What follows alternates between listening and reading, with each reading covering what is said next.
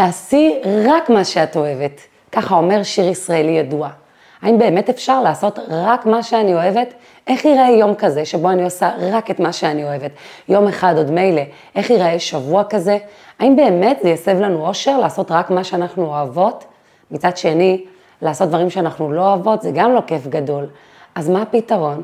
פגישה עם פרשת פנחס, ולפני שנתחיל בפגישה המיוחדת הזאת, אני מזמינה אתכן, אם לא עשיתן את זה עד עכשיו, להירשם כמנויות לערוץ שלי ומדי שבוע לקבל עדכון על פגישה חדשה ומרגשת עם פרשת השבוע וחגי ישראל, שייתנו לכם הרבה הרבה כוח ותובנות ורעיונות משני חיים.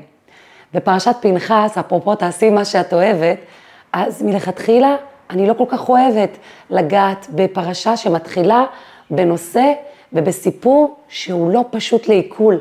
ואפילו אמרתי לעצמי, אולי אני אדלג עליו ויעבור ישר להמשך הפרשה, יש שם עניינים יותר קלים ויותר אה, קליטים, שתכף כמובן גם נדבר עליהם. ואז אמרתי, לא, לא, לא, אני לא אעשה רק מה שאני אוהבת, יש כאן מסרים מאוד חזקים, ואני אדבר גם על זה. ובהמשך נבין איך אפשר באמת לדעת איפה אני צריכה לעשות את מה שאני אוהבת ואיפה לא, ומי, אם יהיה קול שבא ואומר לי, תעשי רק מה שאת אוהבת.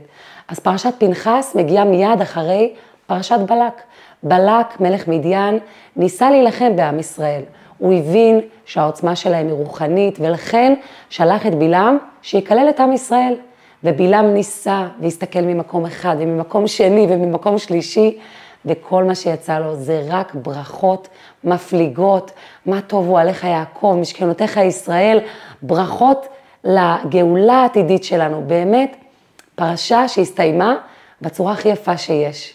אור שבא מהחושך, ברכות שבאו במקום קללות.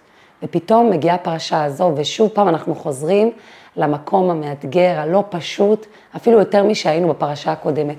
אז כשבלק רואה שלא הולך לו, ועדיין הוא יודע שהעוצמה של עם ישראל היא רוחנית, ולא יעזרו כאן חיילים וטקטיקות של מלחמה רגילות, הוא שולח את בנות מדיין לפתות את עם ישראל ולחטוא איתם. ובאמת, הוא נוחל הצלחה, כי הרבה מהם חוטאים, ובהם גם זמרי, שהיה נשיא שבט שמעון, אדם נעלה, נשיא שבט, וגם הוא חוטא עם מדיינית, שגם היא הייתה נסיכה, ומתחילה מגפה בעם ישראל, וכולם ככה עמומים, לא יודעים איך לפעול, עד שקם פנחס ומקנא להשם והורג גם את זמרי וגם את המדיינית שאיתה הוא חטא. זה סיפור לא פשוט, והוא לא פשוט גם כי כאילו מה זה קשור לחיים שלנו? מה, איזה מסרים אני יכולה לקחת מכזה סיפור? והמדהים הוא שאנחנו נראה שיש כאן מסרים לחיים שלנו. אבל לפני שנגיע למסרים, בואו קצת נספר מה קורה. עם ישראל באים ומאשימים את פנחס. פנחס בן פוטי, הוא בן מצד אמו, הוא נכד של יתרו שהיה מפתה מגלים לעבודה זרה, בגלל זה הוא עשה את מה שהוא עשה.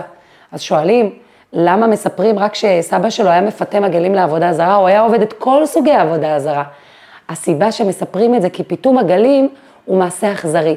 והם בעצם רוצים לבוא ולומר שפנחס עשה את המעשה הזה והרג אותם לא בגלל שאכפת לו מאלוקים, אלא בגלל שהוא אוהב להרוג, בגלל שיש בו יצר כזה של אכזריות שהוא ירש מסבא שלו. בא הקדוש ברוך הוא ואומר, הוא קורא לו פנחס בן אלעזר בן אהרון הכהן. הוא מזכיר את הייחוס שלו מצד אבא שלו. ייחוס של אנשים שהם אנשי שלום, אהרון הכהן אוהב שלום ורודף שלום, אז למה בכל זאת הוא עשה את זה? כי הוא רצה לעשות שלום בין עם ישראל לקדוש ברוך הוא ולהפסיק את המגפה. זאת אומרת, אנחנו רואים פה דוגמה לכך שהתנהגות מסוימת, שיכולה לראות התנהגות הכי נוקשה והכי מידת הדין, היא בעצם חסד מאוד גדול. ולפעמים הפוך, אנחנו רואות בחיים שלנו התנהגות של חסד, שבעצם היא לא באה מחסד. אימא שאומרת לילד, תיקח מה שאתה רוצה, העיקר תעזוב אותי בשקט, זה לא חסד. יכול להיות שזה דין הכי גדול, כי הילד הזה צריך גבולות והיא לא שמה לו אותם. זאת אומרת, אם נחזור למקום שממנו פתחנו, לעשות רק את מה שאני אוהבת, אני צריכה לבדוק, כי לפעמים זה לא אני שאוהבת, זה איזה קול אחר בתוכי שאומר לי, תעשי את זה, יהיה לך כיף, תהיה לך הנאה מיידית. אז רגע, זה אני אוהבת או לא? ולפעמים דווקא משהו שאני לא אוהבת לעשות אותו ולא בא לי לעשות אותו, כשאני אעשה אותו, אני ארגיש סיפוק כל כך גדול דווקא ממנו. אז איך אני אדע מה אני אוהבת, מה אני לא אוהבת, איך אני אדע מתי זה הקול שלי ומתי זה לא הקול שלי? אז כאן אנחנו רואות ונמשיך ככה בנושאים של הפרשה, בפרשה הזאת מסופר על כך שכל שבט מעם ישראל קיבל נחלה בארץ ישראל. כל אחד קיבל נחלה, ועל פי מה? על פי החלק והגורל. חלק לפי הגודל שלו, כן, עם שבט גדול יותר, קיבל חלק גדול יותר, משפחה גדולה יותר, ועל פי הגורל. כשאנחנו שומעות את המילה גורל, זה נשמע לנו מזל כזה, יאללה, הגרלה, מה שתקבל, תקבל. אבל באמת שהגורל היה על פי ההורים ותומים. זאת אומרת, גורל, בהקשר הזה, זה משהו שלמעלה מטעם ודעת, למעלה מהשכל. כל אחד קיבל את החלק שלו למעלה מהשכל, אבל עם כוונה אלוקית מאוד מאוד עמוקה. וזה מרמז לא רק על החלק בארץ ישראל, אלא על החלק שלנו בשליחות שלנו בעולם. לכל אחד יש נחלה. כל אחד הגיע לכאן כי צריך אותו בעולם הזה. כל אחת מאיתנו יש לה איזשהו תפקיד, יש מצוות שהיא צריכה לקיים באופן מודגש יותר, יש מקומות בחיים שאותם, שבהם צריך אותה יותר, את הכוחות שלה, את האנרגיות שלה. איך אני אדע? מה החלק שלי? מה הגורל שלי? אז קודם כל אני צריכה לדעת שזה נקבע לי מלמעלה. גורל.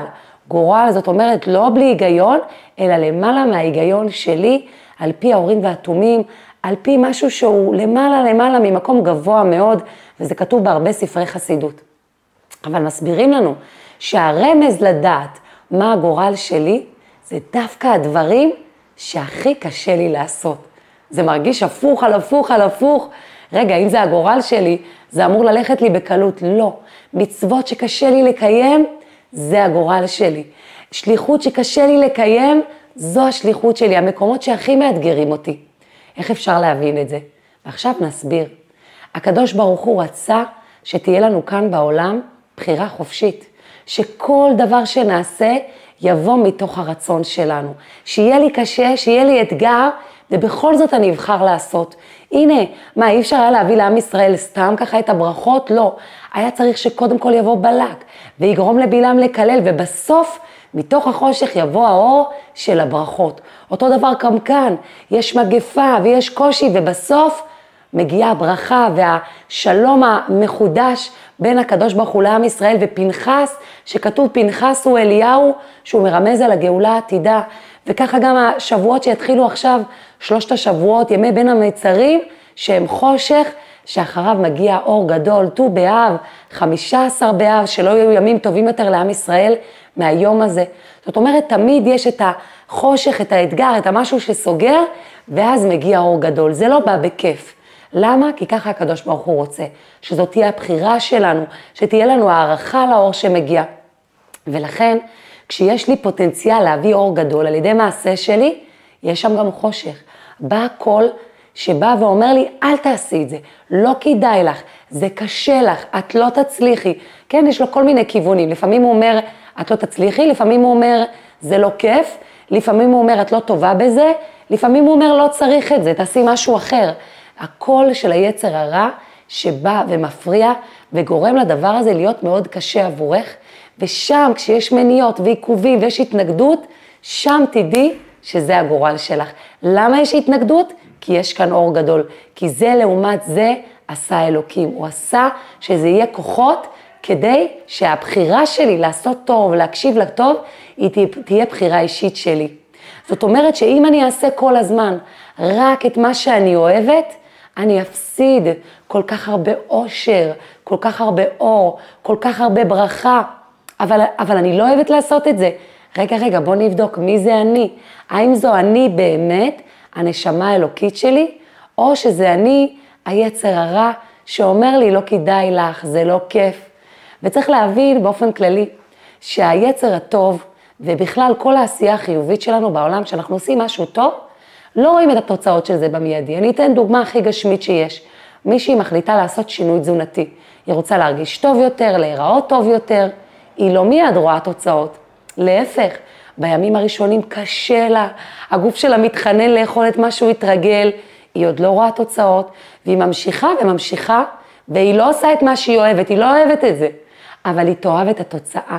אחרי כמה זמן, כשהיא תרגיש טוב יותר, כשהבדיקות דם יהיו חיוביות יותר, כשהיא תיראה טוב יותר, היא תגיד, וואו, אני אוהבת את זה. אבל ברגע הראשון, היא לא הרגישה ישר שהיא אוהבת. וככה גם לעוד דברים. מצד שני, כשזה בקול השלילי וביצר הרע, זה עובד ההפך. אני אוכלת עכשיו משהו טעים, מיד טעים לי. אני עושה איזה משהו שמתחשק לי, אני מקשיבה לתאוות שלי, מיד, מיד אני מקבלת תגמול. תגמול מיידי, ישר משוחררים לי כל מיני אנדרופינים וחומרים טובים במוח, נהיה לי טוב. אבל שנייה אחר כך זה צונח, וזה כבר לא מה שאני אוהבת. אני אומרת, למה עשיתי את זה? בשביל מה? למה פספסתי את ההזדמנות לעשות טוב? למה לא הלכתי למקום הזה שלא היה בא לי, אבל בסוף הייתי נהנית? למה ויתרתי על ההזדמנות להתקדם ולעשות פעילות לנשים ולעשות עוד שיעור? נכון, לא היה בא לי. אני, זה לא מה שאני אוהבת באותו רגע, אבל אחרי שאני אעשה את זה, וואו, אני ארגיש אהבה כל כך גדולה לעצמי, אני ארגיש גבורה, אני ארגיש אושר גדול. ולכן אני צריכה לזכור כל הזמן שאני לא יכולה לעשות רק את מה שאני אוהבת, להפך, אני צריכה הרבה פעמים ולרוב לעשות את מה שאני לא אוהבת, אבל לעשות את זה באהבה. ואיפה אנחנו רואות את זה? אנחנו רואות את בנות צלופחד, שהן באות ומתלוננות, למה אין להן נחלה בארץ ישראל? אבא שלהם נפטר, אין להם אחים, ובעצם הן לא קיימות. מבחינת חוקי הנחלה, הן לא קיימות, והן באות ומתלוננות. למה הן מתלוננות? לא ממקום שתעשי רק מה שאת אוהבת, ממקום של אהבה לארץ ישראל. זאת אומרת, יש להם כאן חיבור עמוק למטרה. ומסבירים לנו על זה, אגב, שהמרגלים, הרי הם חזרו ואמרו שהם לא רוצים להיות בארץ ישראל, הם אפילו רצו לבחור להם מנהיג חדש, שלא יכניס אותם לארץ, כי איזה כיף לחיות במדבר, ולא צריך להתמודד עם הגשמיות, ואפשר כל היום ללמוד תורה ולהפליג ברוחניות. ותחשבו לעצמכם, שדווקא נשים, שאם נחשוב על זה, הם הכי יחוו הרעת תנאים מהכניסה לארץ ישראל. תחשבו אישה שגרה באיזה מקום בחו"ל, שהכוח עבודה שם מאוד זול, ויש לה איזה שלוש עוזרות, והיא לא עושה כלום בבית, והיא מחליטה לעלות לארץ ישראל. והיא יודעת שבארץ היא לא תחיה באותה רמת חיים, והיא תצטרך לגהץ ולבשל ולכבס. וואו, זה לא תעשי רק מה שאת אוהבת, זה לעשות את מה שבאמת צריך. בסוף היא גם תאהב את זה ותהנה מזה, אבל במבט ראשון, היא הולכת לשלם פה מחיר. וככה גם בנות צלופחד. למה הקדוש ברוך הוא אומר, כן, אמת הן דוברות כי מרגישים שהן באות לא בשביל שוויון ולא מתוך מקום של להיות במאבק, מתוך אהבה אמיתית לארץ ישראל, ולכן הן מקבלות את הנחלה שלהן. מתוך אהבה שהן אומרות, בסדר, אנחנו נעבוד קשה, אנחנו נתמודד, אבל אנחנו נהיה בארץ ישראל, אנחנו נעשה את רצון השם, כי שם הוא רוצה שנהיה. וזה ככה מתחבר לכל מטלות הבית. כי רוב הנשים שאני מכירה, יש לפחות מטלת בית אחד שהן לא אוהבות. אני לא סובלת לטפל בכביסות. אז בסדר, תגידו, את זה תתני, תלמדי את הבנות הגדולות, גם בעלך יכול לעשות וכולי, אבל זה לא משנה. בסופו של דבר, אנחנו מוצאות את עצמנו עושות גם דברים שאנחנו ממש לא אוהבות לעשות. אז מה? תעשי באהבה. איך אני אעשה באהבה ואני לא אוהבת לעשות את זה? תחברי את זה לתוצאה הגדולה של זה. רגע, רגע, נכון, את הפעולה עצמה אני לא אוהבת, אבל זה חלק מהיותי אימא, ולהיות אימא אני אוהבת, ואני אוהבת לראות שהילדים שלי לבושים יפה והם נקיים, אה, אז עכשיו אני כבר אוהבת לעשות את זה. למה? כי החלק בי שלא אוהב, הוא קשור לפעולה הטכנית, אבל כשאני מחברת את זה לדבר הגדול יותר, שזה הגידול של הילדים שלי והטיפוח שלהם, והתפקיד שלי בעולם, זה הגורל שלי, להיות אימא, להיות אימא של הילדים האלה, לגדל ילדים שבעזרת השם הם יהיו גדולים ויעירו את העולם, אז פתאום הפעולה הזאת המעצבנת, השבלונית הזאת שחוזרת על עצמה, האפרורית הזו, פתאום היא מקבלת משמעות אחרת לגמרי. ונחזור עוד פעם לפנחס. באמת אם פנחס היה חושב מה מקובל ומה יגידו, הוא לא היה עושה את המעשה הזה. הוא היה מחכה כמו כולם. מה שהיה אכפת לו זה לעשות את רצון השם ו- ולעשות, לעשות פעולה, אי אפשר לשלב ידיים כשזה מה שקורה. והרבי מלובביץ' אומר שהרבה פעמים אנחנו מסתכלים, כמו עם ישראל, על אדם אחר שמקבל על עצמו איזו החלטה טובה שמתחזק ואומרים, הוא לא באמת, הוא רק בכאילו, הוא לא באמת מתכוון, הוא לא באמת... עכשיו, למה אנחנו אומרים את זה? כי אנחנו מסתכלים עליו, קודם כל, השם יראה ללבב, אנחנו רואים רק לעיניים. אנחנו לא באמת יודעים מה הכוונות שלו. וגם אנחנו עושים השוואות, ואנחנו אומרים, מה קרה, מה, הוא התחזק פה יותר מאיתנו? אז זה לא נוח לנו, כמו עם ישראל, שלא היה להם נעים שרק פנחס בא ועשה מעשה, והם שידעו את ההלכה שזה אסור, לא עשו שום דבר, אז הם ניסו להטיל בו דופי, הוא עשה את זה כי הוא אכזרי. אז זה מלמד אותנו שקודם כל אנחנו לא יודעים מה הכוונה של אדם אחר. וב' אנחנו צריכים להתעסק במה אני צריכה לעשות אל מול הסיטואציה. אם אני רואה אדם אחר שהוא מתחזק, אם אני רואה מישהי אחרת שמקבלת על עצמה עוד משהו, במקום להתחיל לחשוב למה היא עשתה את זה, בוא נחשוב מה אני יכולה לקבל על עצמי. אני לא חייבת לקבל על עצמי אותו דבר, אבל אם זה יושב לי ואם זה מפריע לי, ואם עולה בי הצורך להטיל בדופי, כנראה אני מרגישה רע עם עצמי, ואני צריכה לקבל על עצמי עוד משהו, עוד איזשהו חיזוק, עוד איזשהו משהו שבו אני עושה לא רק את מה שאני אוהבת, אני עושה כי אני מאמינה שדווקא הדברים שהכי קשה לי והכי מאתגרים אותי, זה רצון השם האמיתי עבורי. והמדהים הוא, תראו כמה פנחס הביא שלום לעולם. הוא עשה מעשה לא פשוט, אבל בסופו של דבר הוא גרם לכך שתעצר המגפה, והוא מרמז לנו על ביאת משיח, פנחס הוא אליהו, ולא סתם הפרשה הזו נקראת תמיד בתחילת ימי בין המצרים, כדי להראות לנו שתמיד מחושך מגיע אור. אז גם כאן אנחנו צריכות לזכור שהרבה פעמים אנחנו נעשה איזושהי פעולה, ולא יאהבו אותנו, ויבקרו אותנו, ויגידו שאנחנו סתם עושות ואנחנו לא באמת מתכוונות, ולא סתם השולחן ערוך נפתח, אל יבוש מן המלעיגים. לא להתבייש, לא לפחד, כי אם אני כל הזמן אחשוב רק מה יגידו עליי, אני בטוח לא אעשה את מה שאני אוהבת, ואני גם לא אחווה סיפוק גם אחרי. זאת אומרת, זה מכל הכיוונים, אני אעשה מה שאחרים, זה נדמה לי שאני אוהבת, אבל אני אעשה בעצם מה שאחרים אוהבים, ואחרים הם לא אני. ולכן אני כל הזמן צריכה לשאול את עצמי, מה הקדוש ברוך הוא רוצה ממני? מה הוא רוצה ממני, למה? בגלל שכשאני שואלת מה אני רוצה, אז אני אף פעם לא יודעת מה עונה לי פה, האם עונה לי פה היצר הטוב שלי, שזה באמת מה שאני רוצה, או שזה היצר הרע שמשכנע אותי שזה מה שאני אוהבת, כי זה ייתן לי סיפוק מיידי. אז אני צריכה לשאול את עצמי, מה הקדוש ברוך הוא רוצה שאני אעשה? מה הקדוש ברוך הוא, זאת אומרת, מה הנשמה האלוקית שלי, שהיא מי שאני באמת, מה היא רוצה שאני אעשה? ומה שאני אעשה זה לא תמיד יהיה חסד, לפעמים זה יהיה גבורה. להגיד לאדם לא, להגיד לילד לא, אתה תעסיק עכשיו את עצמך. לא להיות כל הזמן בחסד, להיות גם בדין, להיות גם בגבורה, גבורה שיש בה המון חסד, כי בא לי אולי, ואני אוהבת לתת לילד כל הזמן בלי גבול, אבל אני מבינה שאני צריכה להגיד לו לא. וברגע הראשון זה לא נעים, והוא צועק והוא בועט, אבל אחר כך אני רואה, או יכול להיות שעוד רק כמה שנים אני אראה, איך עשיתי משהו שלטובתו, וזה כל כך חשוב בחופש הגדול, שיש לנו עוד יותר אינטראקציה עם הילדים, וצורך להציב גבולות, כי אין את המסגרת החינוכית הרגילה. ולפעמים נדמה לנו שלהיות בחסד ולעשות רק מה שהילדים אוהבים, זה מה שיעשה להם טוב. אבל גם אני יכולה להסביר את זה לילד. אם תעשה כל הזמן רק מה שאתה אוהב ורק מה שייתן לך סיפוק מיידי, אתה תהיה מתוסכל. ויש לזה היום המון המון מחקרים. דווקא כשאין גבולות, דווקא כשיש נתינה שהיא היא, היא, היא לא נגמרת, ילד מאבד את היכולת שלו להיות מאושר, הוא מתוסכל כל הזמן. הגבולות מגנים עלינו. העובדה שאנחנו עושות גם דברים שאנחנו לא אוהבות, אז ברגע הראשון זה קשה, אבל אחרי זה יש סיפוק גדול, ובעצם כל פעם שאני עושה משהו שאני לא אוהבת, זאת אומרת, אני עושה משהו שהוא מעבר לכוחותיי, אני מגדילה את הכוחות שלי. אם אני אעשה כל הזמן את אותו תרגיל בחדר כושר, אז המצב שלי יישאר אותו דבר. אני עושה תרגיל שגורם לי להזיע והוא קשה לי, ואני גם לא מצליחה לעשות אותו עד הסוף, אז אני לא אוהבת אותו.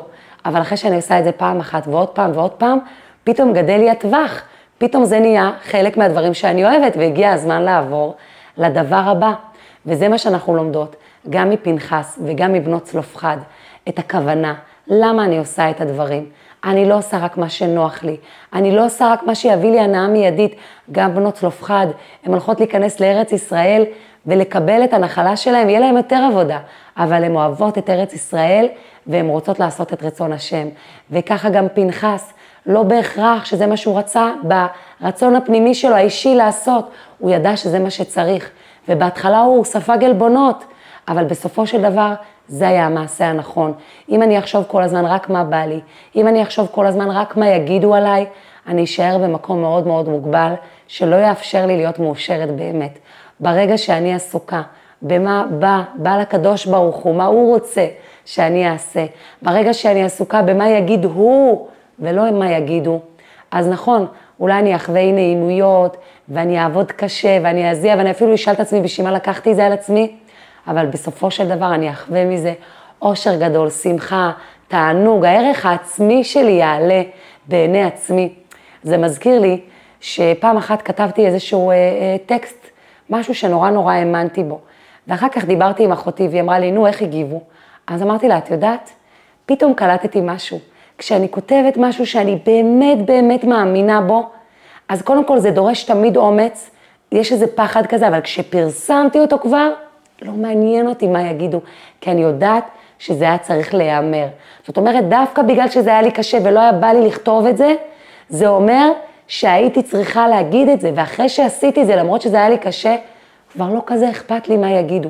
ולהפך, כשאני כותבת משהו כדי למצוא חן, אז זה נורא קל לי, אבל אז אני בהיסטריה ממה יגידו. רגע, יגידו לי, יאהבו אותי, לא יאהבו אותי, כי בעצם לא עשיתי את מה שאני באמת מאמינה בו, עשיתי משהו במטרה לקבל פידבק, ואז אני רק עסוקה עכשיו בפידבק, וסיכויים מאוד מאוד גבוהים שאני אתאכזב. ודווקא כשאומרים משהו אמיתי, שלא קל להגיד אותו, ודווקא כשעושים משהו שזה מה שצריך לעשות, שלא קל לעשות אותו, אז פחות מעניין אותי התגובות, כי אני מרגישה בתוכי את החלק אלוקה, את הנשמה שלי, את הקדוש ברוך הוא שאיתי, שזה מה שהייתי צריכה לעשות, ובסופו של דבר אני אחווה הצלחה הרבה יותר גדולה, גם אם היא לא תהיה מיידית. ואנחנו רואות בפרשה שמשה רבינו לא זוכה להיכנס לארץ ישראל, הוא זוכה רק לראות אותה מרחוק. והאוטומט הוא לחשוב שאפרופו לעשות את מה שהוא אוהב, הוא אוהב את ארץ ישראל, והוא כל כך רצה להיכנס, אז במיידי תהיה לו אכזבה ותסכול וכאב, אבל משה רבינו, מנהיג ישראל, מה אכפת לו? אכפת לו מהמטרה, ועד הסוף הוא הולך עם התפקיד שלו כמנהיג של עם ישראל. מה אכפת לו? שילווה את עם ישראל גם בהמשך מנהיג, שישמור עליהם וידאג להם מה יהיה עם העם שלי. זה מה שמעניין אותו. לא מה יקרה איתי, אני כן אראה, לא יראה, לא האכזבה שלי, אלא הוא ממשיך עם התפקיד שלו, עם הגורל שלו, שזו הנחלה שהוא קיבל, לדאוג לעם ישראל, והוא ממשיך עם זה עד הסוף. ואנחנו צריכות לזכור, בעצם הסיפור של בנות צלופחד בא ומראה לנו, שאין דבר כזה מישהי שאין לה נחלה. אין דבר כזה. אין לי שליחות, אין לי תפקיד, לא באמת צריך אותי. טוב, יש אנשים חשובים יותר, אני לא חשובה מספיק, לא, לא, לא. כל אחת יש לה נחלה בארץ ישראל, כל אחת יש לה תפקיד בעולם הזה. צריך אותי כאן, קיבלתי אותו על ידי גורל. יכול להיות שלא מיד אני אזהם מהו, אבל אם נותנים לי כאן סימן, מה שקשה לי, מה שאני פוחדת, מה שמאתגר אותי, דווקא את זה לנסות ולה, ולעשות. וגם אם יש קולות בתוכי שאומרים לי, את לא מספיק טובה בזה, גם אם יש קולות שאומרים לי, זה לא כיף, גם אם יש קולות שבאים ואומרים לי, אה, אה, יאהבו אותך, לא יאהבו אותך, זה כן מספיק טוב, תרוויחי מזה, אני עשיתי לי ראשי תיבות, כל הדברים בכף, כסף, כבוד וכיף, לא רואים על ההתחלה בשליחות. תעשי את זה קודם כל, כי את מאמינה, כי זה רצון השם, ובעזרת השם תעשי ותתמידי, ואת תזכי גם לכבוד, וגם לכיף, וגם בעזרת השם להתפרנס מזה.